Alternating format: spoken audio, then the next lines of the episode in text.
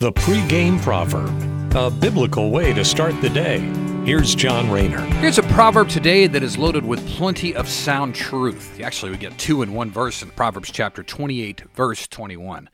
Scripture says, To show partiality is not good, because for a piece of bread a man will transgress or sin.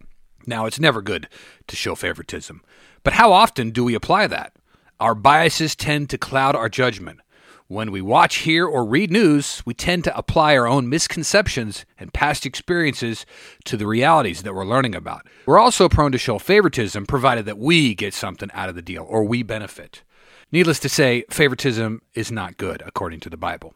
The second part of today's verse, for a piece of bread man will steal, that just reminds us of our fallen nature. Something as minuscule as a chunk of bread, man will still steal for then we're reminded that the gospel is the only thing that can make us right and abandon these sinful ways and make us realize them. Only Christ can soften our hearts that are hardened and give us new life and make us abandon and hate our sin. Have a great day and thanks for listening.